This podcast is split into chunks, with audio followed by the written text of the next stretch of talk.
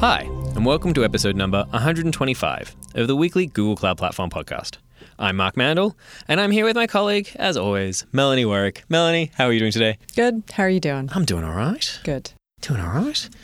So, who are we talking to this week, Mark? We are talking to one of our good friends, Sarah Novotny, who is the head of open source strategy here at Google Cloud Platform. Yes, it was a fun conversation talking about open source and how we approach it from Google's perspective. So that was great. And Yeah. getting into CN, uh, C, ah, CNCF? thank you, CNCF. Excellent. Uh, and we're going to continue on with cool things of the week and then finally have question of the week. I did something stupid this week and then I fixed it. you did.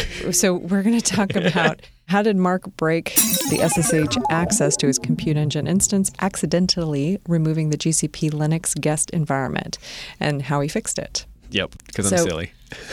But before that, as always, one of the cool things of the week is that one of our fellow developer advocates, Kaz Sato, he wrote about how it's now live in Tokyo that they are using TensorFlow to predict taxi demand. Yeah, this is really cool. They have a live deep learning model for TensorFlow to predict how many possible riders could be waiting in a particular block uh, in the next 30 minutes. And apparently it's like 93 to 95% accuracy, which is kind of nuts. Right, I know. They said NTT Docomo collected about 60 million subscribers' location information and then they anonymized it. And they've been using that in conjunction with a multi multivariable autoregression model and deep learning to help build this model in essence. And so they've listed this out in the actual post how they did this, what services they used, how they built the model.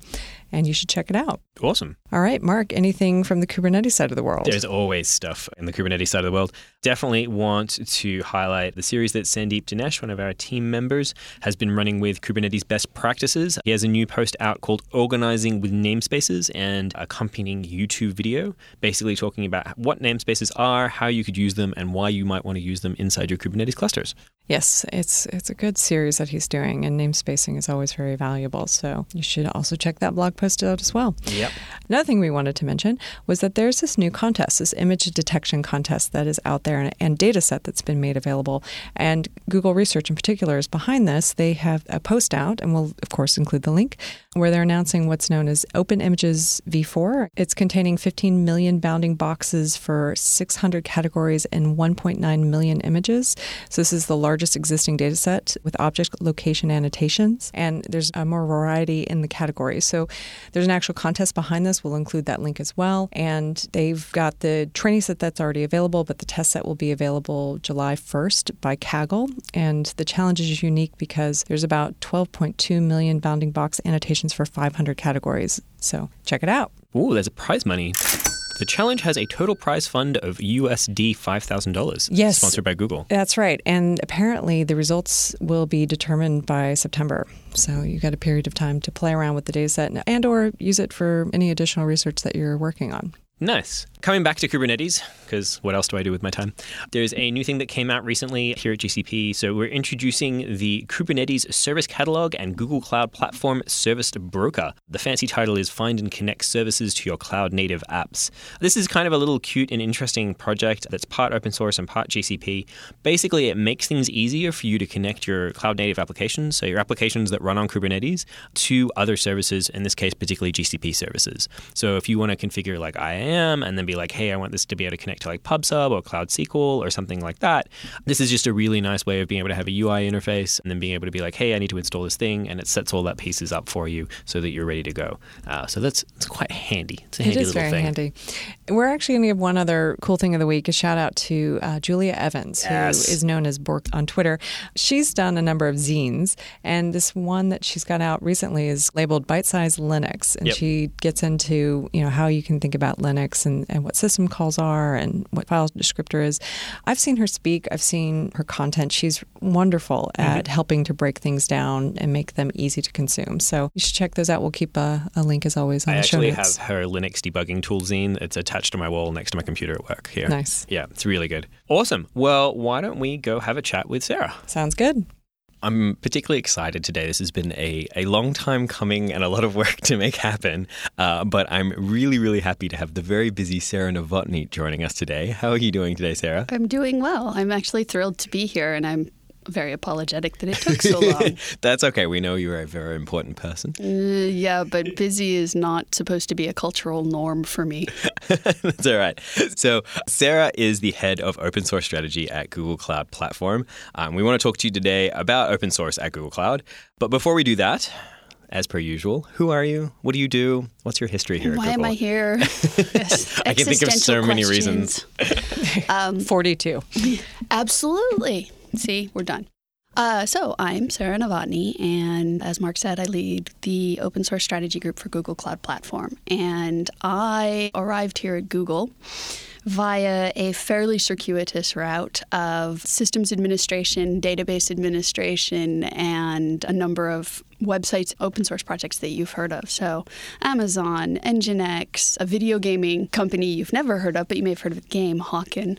And then, of course, some time um, at Chef and running my own business working on MySQL. So, my first open source project was really MySQL and my first love. I did a podcast for more Yep. than a year if, about MySQL. Yes. And I'm sure you could teach us a few things in terms of podcasts and what it was like to be doing all that. I think you guys do a lovely job. I don't know that I can up the game here. Oh, thank, thank you so much. I know. Flattery, flattery, yes. We'll, Indeed. we'll take that. So, yeah, you're the head of open source strategy at Google Cloud Platform. What does that mean? What do you do with your time? So let me tell you a little bit about the how I got here inside Google because that leads into the story of what does this group do because this is a new group. So I was hired into Google to embed myself in the Kubernetes community and turn it from being a company-led project to a community-led project. We knew that we needed to have as the player in cloud, we needed to have a way to change the portable workload unit story for cloud. It couldn't be VMs, it couldn't be Java, jar files. We wanted to, to move this along with the work that we had done here at Google with containers. And containers have been the backbone of Google's workloads for 15 years. And we did a lot of that work in open source, in Linux early on, and brought it out to the world and made that possible. But we needed to really change the story because the story was very much about VMs and cloud at that point. And so Google made this huge investment in Kubernetes and, and built a team. And the strategic goal was to change how the industry talked about portable workload units. And we needed to do that in a way that allowed Kubernetes to be ubiquitous. That was the first goal is we needed Kubernetes to be everywhere. We needed containers to be everywhere. And in order to do that, you have to build a huge community and open source seemed a really obvious way to do that. It's a much easier way than a single product because you get a lot of people's input, you get a lot of engagement, you get other people advocating for you and with you. But you also can't then have one company leading it. And so I was brought in to make help make that transition. And then that turned into sort of, oh, and I'm doing an open source project. Can you help me with my community? And oh, I'm doing an open source project. And then we open sourced TensorFlow and we had different strategic goals, which then meant how do we deal with a community that has different strategic goals and what and I mean we've done open source for years. There's there's lots and lots of open source work that Google has done going back to the inception of the company but it was usually early on a scratch your own itch and then upstream it. Make sure that we are being good citizens, being good open source citizens. And then there was, of course, Chrome and Android, which were open source projects, but they were very company led. And the communities were much more about ecosystems and applications and the adoption and, and ways to extend the particular project. But Kubernetes had to be different. And so we've we've seen all these different strategies and now we're collecting a group for Google Cloud Platform that sits embeds in communities that are either first party communities, communities that Google has built and wants to continue to grow, or third party communities um, like Node.js. I've recently joined the Node.js Foundation board in order to help that project become more appealing to uh, enterprises, grow through sort of the um, early adopter phase, cross the chasm, and get into the enterprise adoption phase, and um, and grow as a project, make themselves more long term sustainable. So. My team covers a whole pile of projects TensorFlow, Kubernetes, gRPC, Istio, Apache Beam. I know I'm forgetting something. Do you do open census? Actually, we don't yet, but we have consulted with them, which leads Okay. to the next thing because you were going to ask me what what does a day look like in, in this. Um, it's actually a lot of meetings, sadly, a lot of foundation meetings, a lot of internal meetings, finding new projects that people are building, and finding what their strategic goals are for them. So, trying to make sure we understand, or like you consulting me about your gaming project. I was just thinking about that. yeah, that that looked like that. You know, how do we achieve the goals that we have for this project? Is the project a interesting way to showcase GCP? Okay, that's one reason we might have it. Is it an interesting way to get into a community or an academic space and get to know all the players in that space? Are we trying to recruit with it? Are we trying to make talent more portable as well? Are we trying to make workloads more portable? So we look at what the strategies are and then we try to build communities that work to engage with those strategies and, and deliver good economic benefit for Google because while open source is awesome and altruism is great, we still are business and I still pay rent. So I would like to have the business be successful. When I was working in open source, the common question, like everyone who would meet me would be like, well, how do you guys make money? you know, not that that's my question here, but I was going to say, I can answer that for some of them. actually, yeah, sure. how, how do some of these projects make money? Well, the interesting thing is that, like, when we talk to these projects and ask what their strategy is and why, one of the things we ask is, and how are we going to monetize this or not? If we're not going to, that's fine. But we mm-hmm. need to know that up front because then it's part of the success criteria. And for Kubernetes, as an example, we monetize it by having a hosted version of the project. Um, we are one of many companies that have a hosted version, and that's fine, but we differentiate based on integrations with our other products or our network or all of these different things that Google can bring to bear as a company. For some of the other open source projects, there are parallel versions that are products primarily. Some of them also aren't yet. And that's also great. You know, some of them are just we we're doing this anyway, and we'd rather we had an industry standard and we led that standard, as opposed to being either locked in by another person's standard or locked out by their standard. That makes sense. I can see like certain net benefits across certain like open source projects. I think of something like Open Census and the vision that I've seen or the vision that I can I can see from what we made our podcast of like being able to have an integrated toolchain that runs all the way from GCP out into the open source ecosystem is very compelling. So it makes sense for us to work in that space. Or Forseti with Yep. security. RSA is happening this week, and the industry needs these tools, and we sort of have been doing them anyway, and it's not any real secret sauce, so why don't we share them and, and help drive the conversation? Two previous podcasts. That's definitely smart. Yes, we'll have to Who link were those. you talking to Forseti to previous podcasts? Yeah, ago? we had Forseti on a little while ago. See? Well, and we also, uh, prior to your podcast, we had Eric Brewer. Yeah. And we talked about his involvement around getting Kubernetes out there. How, did you guys work together when you came on and started leading up the, the strategy around Kubernetes? He actually was even earlier than I was. So I came in as um, as we were trying to make the shift to move it to a foundation. So I did a lot of the early foundation work with Craig McLuckie, but Joe Beda had already moved or out of Google. He's still working in Kubernetes, but Craig McLuckie was still here. He's not since gone and founded Heptio with Joe. Brendan Burns was still here, but Eric had been sort of the strategy at the very, very beginning and sort of the early documents and the early socializing of it, but I wasn't interacting with him a lot. Got it. I have since because um, because we did a bunch of work together last year around Next, actually. Ah, nice. So you mentioned something I think interesting there when you talked about the foundation, right? Yes. CNCF. What is CNCF? What are its goals? But also like what drives some products to go to CNCF and some don't and what's the impetus there?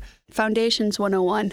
Um, so, uh, the Cloud Native Compute Foundation was created to house Kubernetes. So, the original vision as Kubernetes was being built inside Google, even as we were just having a couple of partners and just having trials with it and, and working out how we were going to announce it, well before I started, that would have been late 2014, early 2015 there was a concept that in order for this to be much more trusted by the industry, it couldn't be just Google led. As I said, it had to be really community led. And Google has had some challenges with holding things too tightly.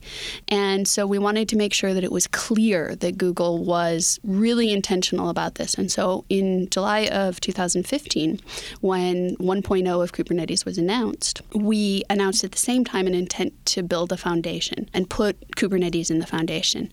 We had looked at other foundations and talked about whether or not they would fit, but the Cloud Native Compute Foundation ended up being created. We wanted it to be a broader story than just Kubernetes because Kubernetes was the start of the transformation.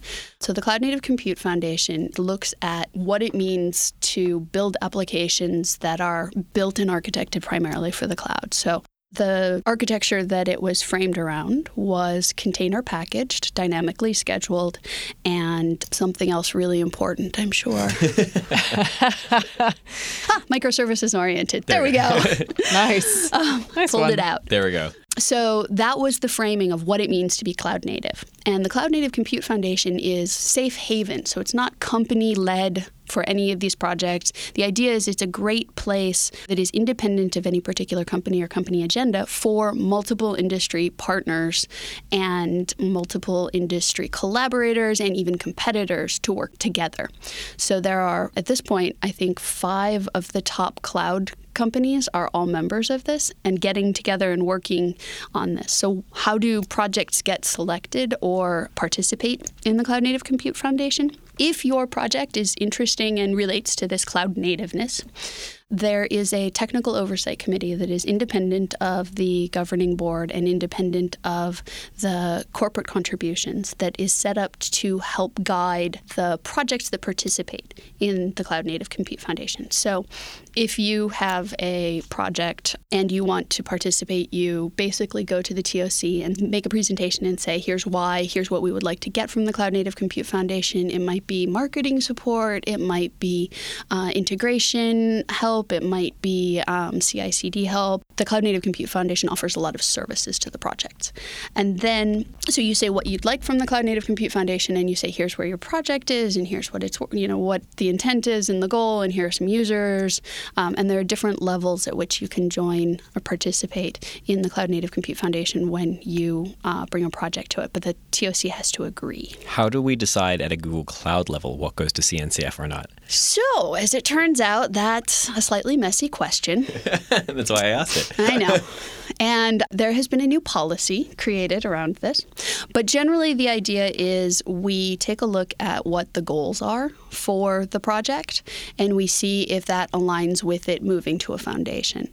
Um, so, some of the projects, um, Istio as an example, another open source project here, we're working on that with IBM very closely and we're working with the intent to move it to the CNCF but it doesn't at the moment have as many end users as we would want to come in as a uh, incubated project at the Cloud Native Compute Foundation. So we're growing that, and we're working through getting a solid governance model down, and then potentially moving it to the Cloud Native Compute Foundation.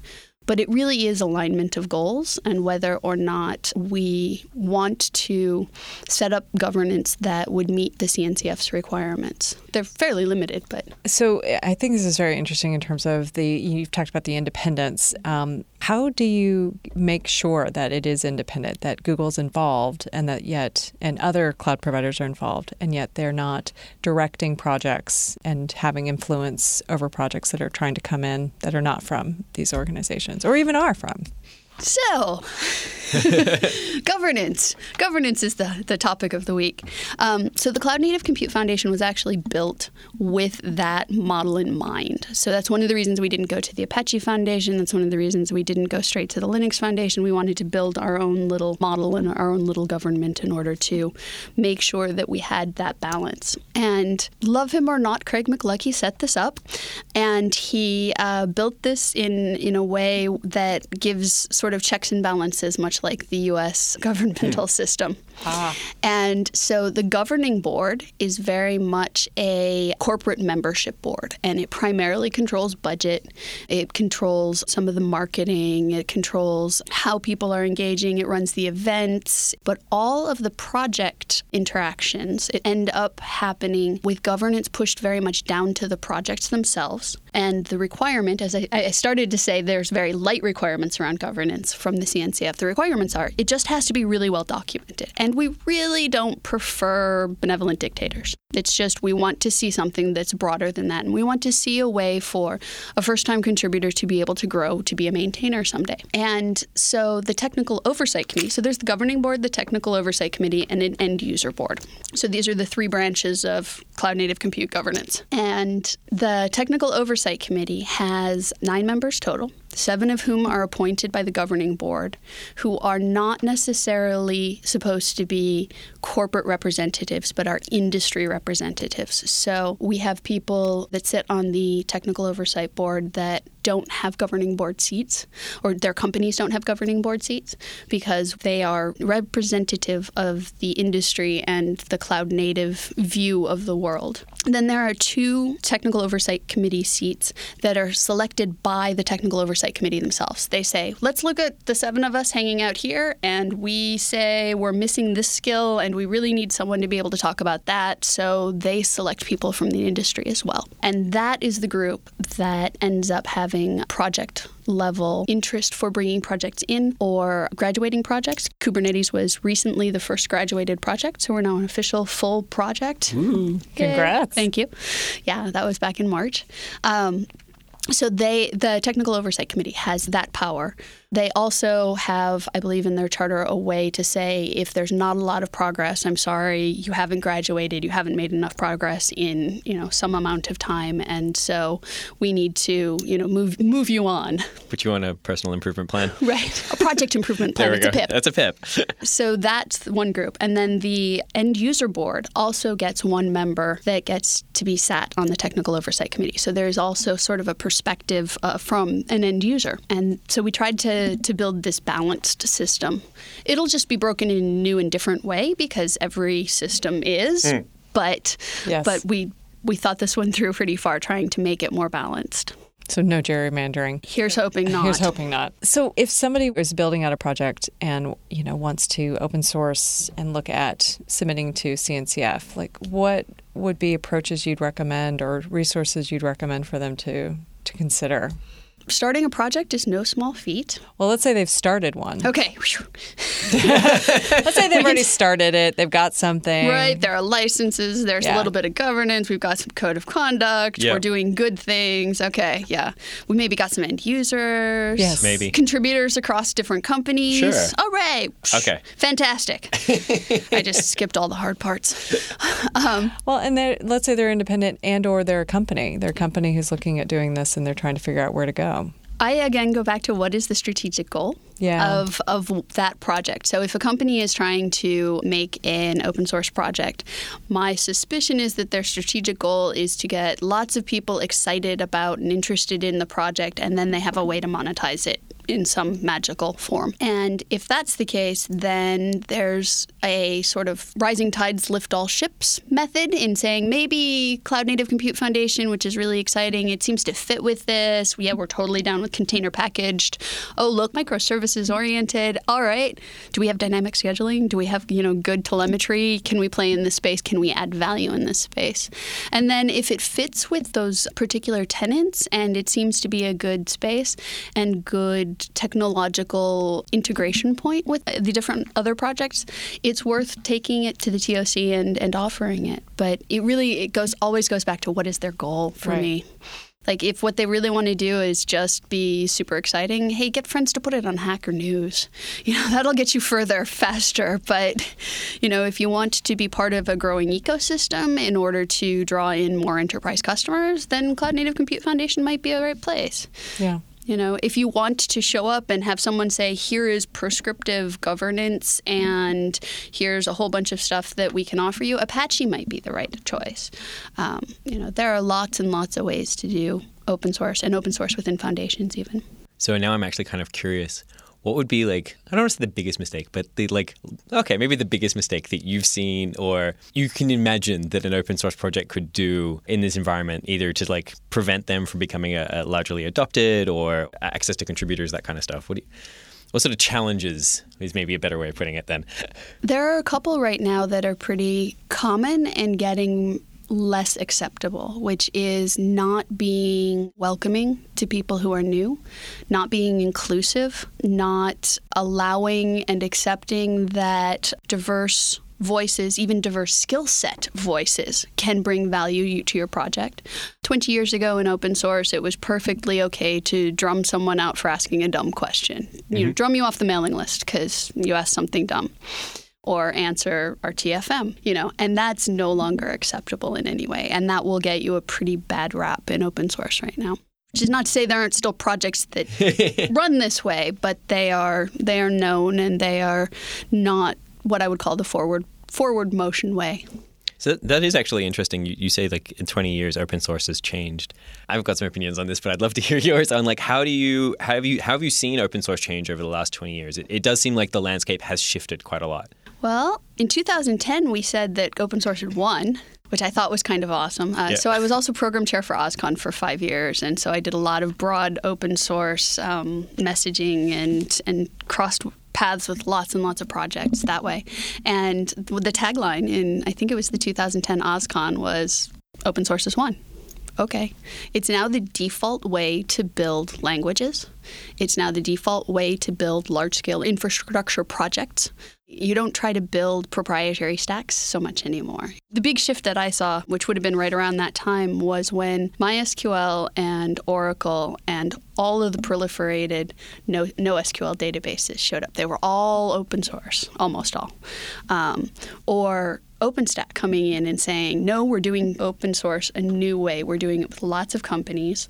We're doing it with lots of big tent view of bringing in lots and lots of projects. We can argue all week whether that was a success or a failure, but it was a new way of doing it. And it was a new default where we saw people say we have a problem and the industry and the vendors aren't solving it so we need to find a way to fix this ourselves it also feels to me, and, and I'd love to hear your opinion on this, that back in 15 years ago, if there was an open source project, it was run by one person and everyone was like, that's fine, like no problem. Whereas now it seems like an open source project, if people come to it, it's like if it's not company backed or there's not a large organization of some kind behind it, then it's not nearly as well received, I guess would be the word. Have you seen that sort of ha- happening as well or have opinions on that? I have lots of opinions on that. I don't know that it's not as well received, but I think in the same way that we have spent the last 10 years learning from infrastructure having single points of failure, projects having single points of failure is a huge problem. Like, there was a great article, and it's still probably a problem, I'm not 100% sure, the man who supports and builds NTP is like one guy. His source code is, you know, on his desktop underneath his desk. It's in an old revision control system that he's super familiar with, but nobody else really wants to get as involved with. And, you know, so like these these are problems and we run our infrastructure on this open source project. You know, so there was a lot of work done over the last 10 years to try to make those projects more robust and it still is a huge problem. Um, we have libraries that are completely unmaintained that in open source that people use and incorporate and include in everything. Yeah, that's definitely a, challenge. It, what's interesting interesting to me from working in open source is understanding the fact that even though it's company backed, doesn't always necessarily mean it's going to be as well maintained. Hmm. No. Yeah, I've seen both sides from like individual, you know, parties to companies being really great at it as well as also really challenged. You've talked about some of the challenges. Where do you think open source is going to go? Like, how do you think this is going to look so many years down the line from what you're seeing right now? I think we're going to continue to see large scale corporate investment. I think we will start to get some more evolved templates for new projects, evolved templates for governance. Um, so it's not quite so much making it up new every time as I said, there was that big inflection point from sort of individual contributors to corporate contributors long about 2010 or 12. We're still making things up though now, even five years on. And as I said, you know, we make new new mistakes each time, which is a great thing to do, except for the fact that it would be great to just fix some of the mistakes in the other ones. But five years, 10 years from now, I think that we will see open source be the way we develop a lot of the shared infrastructure. I think we're seeing already that as opposed to the standards bodies of the 80s and 90s, we pull together around an open source reference implementation and then sort of write a specification around that, and then that becomes the de facto industry standard. Um, the Open Container Initiative is a good example of this. Docker did a thing, it was based on containers. This is super cool. Containers had been in Linux for years, but Docker really did a great job of making it accessible. Then people got worried that maybe they had too much control, but it was still open source. So why don't we try to figure out the what the specification is and then make a reference implementation that is cross compatible with Docker and then compare that and then set up conformance tests and understand what we mean by a container runtime. What do we mean by a container image specification? Write all that out.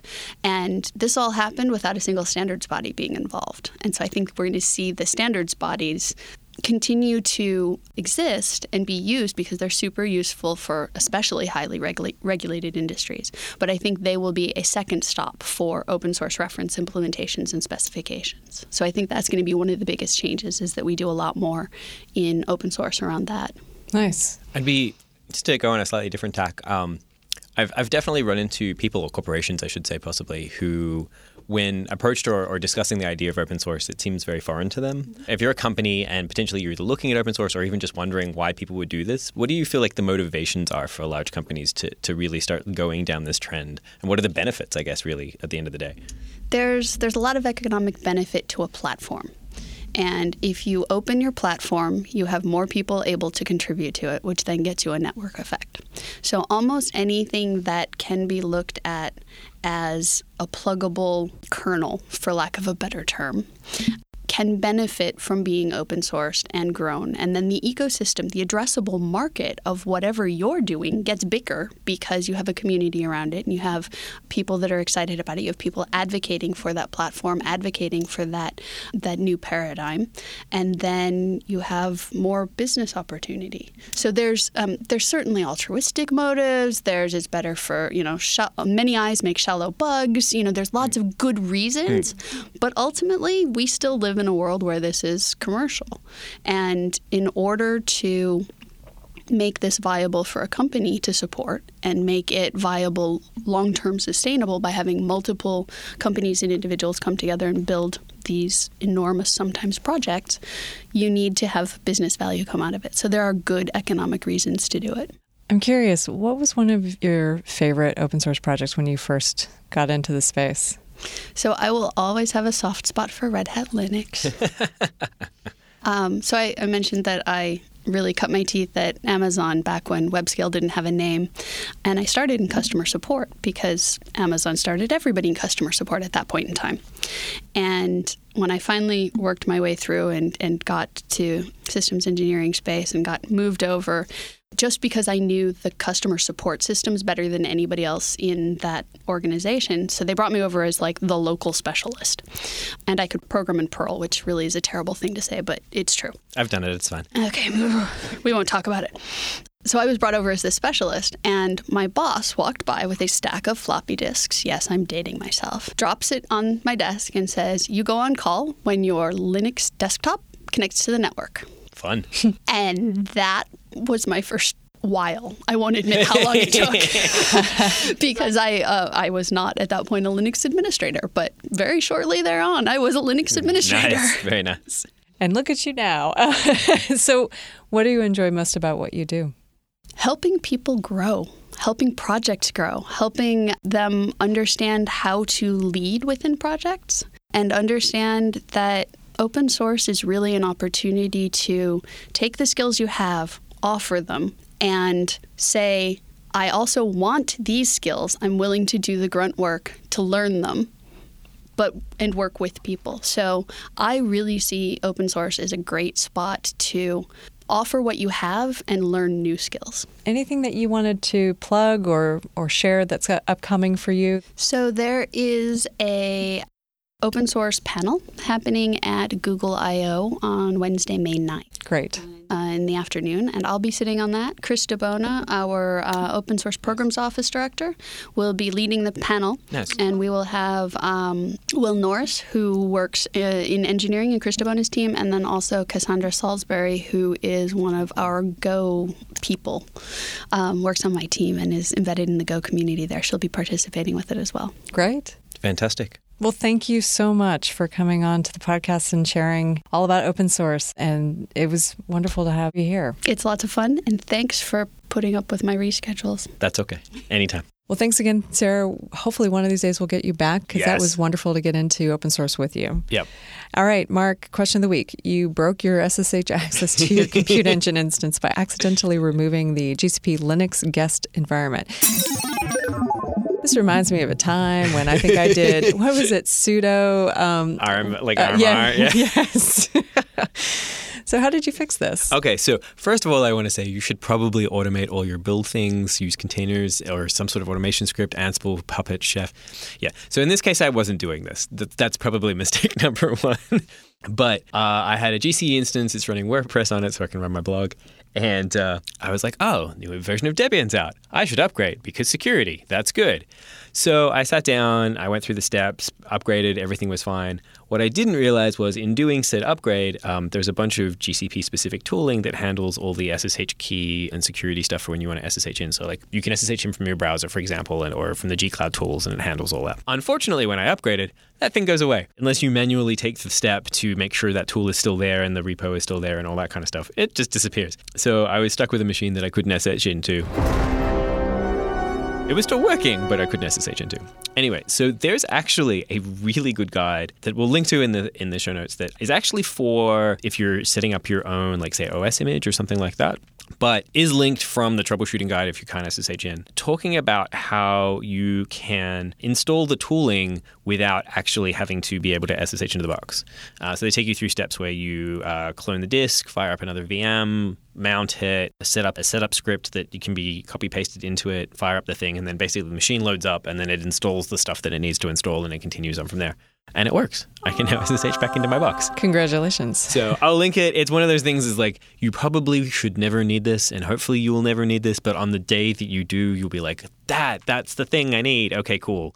Yeah, happens to the best of us. Well, I'm glad you I'm glad you came out of that sort of unscathed. Pretty and, much. and lessons learned for everybody. All Yeah. right. Well, Mark, got any plans? Any place you're going to? any place you're uh, speaking at? outside of next, which is in a little while, just doing my live streams on Twitch. Um, I did put out a blog post recently. I can mention that self serving. I'll put the link in the show notes. Basically, I was finishing off the series I started a while ago talking about scaling game servers on Kubernetes in a manual sense. Uh, so I finished off the fourth one of that. Uh, we'll pretend it wasn't meant to be five, it was meant to be four. That's the way it was. Of course it was. Of course it was. So I finished that off. Um, so yeah, just doing some streaming and writing some content and uh, writing a bunch of code for Agones. What are you up to? Where are you going? I am going to be speaking at the Internet 2 Global Summit and next week on May 9th in San Diego. And then I will be speaking at the Understand Risk Forum on May 17th in Mexico City. That is where I will be. Other than that, I'm in San Francisco.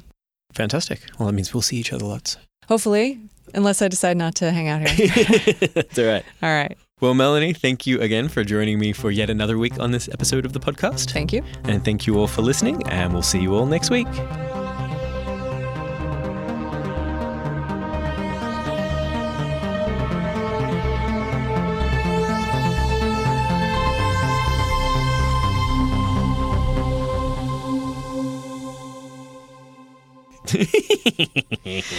All right. I just went very Scooby Doo there for a minute. I don't know. I know that was very Scooby Doo. We should keep that for later.